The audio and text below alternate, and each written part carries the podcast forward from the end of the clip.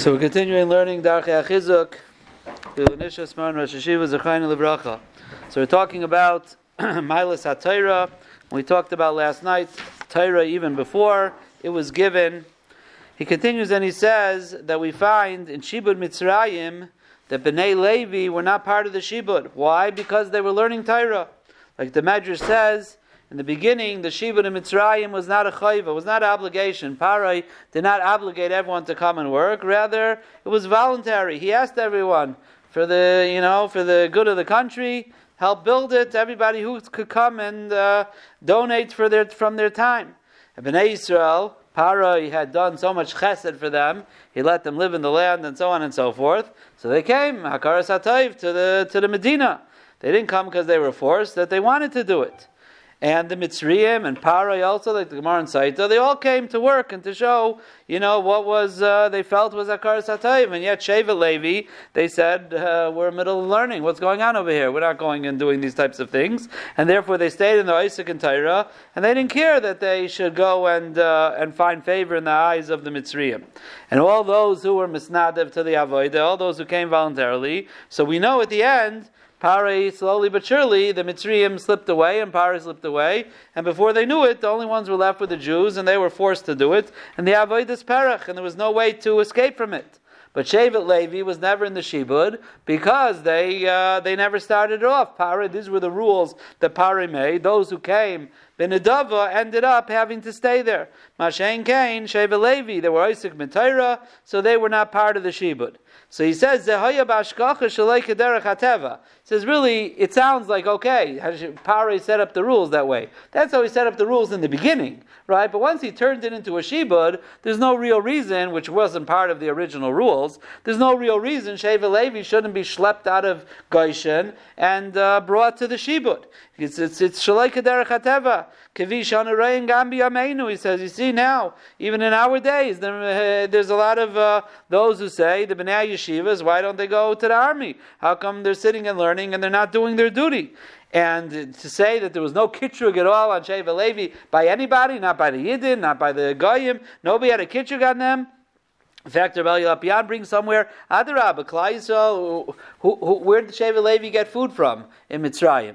Those who worked got food from Parai. It might be the bare minimum, but they got something. Shevet Levi didn't work, so where they got food, Klai Yisrael took from their meager rations and sent to Shevet Levi. Because even Klai Yisrael at the time recognized that you have to have a Shevet Levi. So he says this was Ashkocha miyuchedis B'zchus HaToyra. The fact that nobody was Ma'ara and Mekatrig on Klai Yisrael on Shevet Levi was a special Ashkocha B'zchus HaToyra. Because Torah is magno matzla. Torah protects and saves. And when a person is Isaac Batara, he doesn't have to worry about it, like the Mishnah says.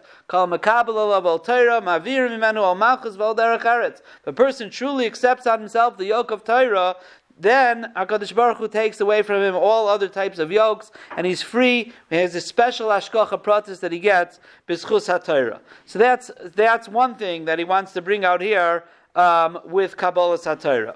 The second thing he says, when a person is Oisik M'teira, Zoichin Gam L'Chayim U'Sharim B'Olam Hazeh. He also has a very rich life and a fulfilling life in Olam Hazeh. Like the Mishnah and Avodah says, V'imata Oisik Kein, ashrecha v'tov lach, ashrecha b'Olam Hazeh v'tov lach l'Olam Haba. This means to say, it's possible a person has a tough time in life.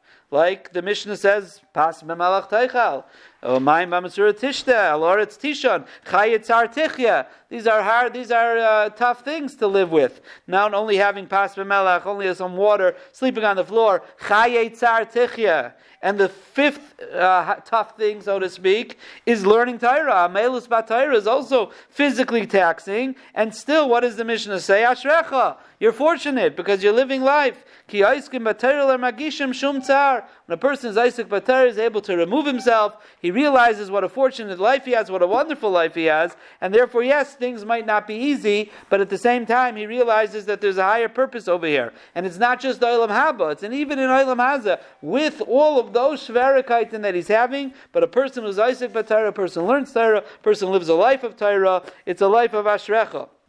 It's a life of ashrecha. That's the power of Torah. And he says you have Balichuva, he says they were very fabulously rich and they had everything they wanted in the world, and all of a sudden they become Balichuva and they should have nothing. And they're happy people now, because the material world doesn't actually give a person happiness. That's, we all know, it doesn't give us happiness. The more you have, so usually very often the less happy a person could be. We live in the most affluent, probably times in the history of the world, and probably the most depressed people in the history of the world, because they go hand in hand, because that doesn't really give a person happiness. But Adarabba, a person doesn't have to have all of that. When we have something fulfilling, which is what Torah gives a person, Torah fulfills not only his life, it fulfills his neshama. That's really what gives a person satisfaction in life.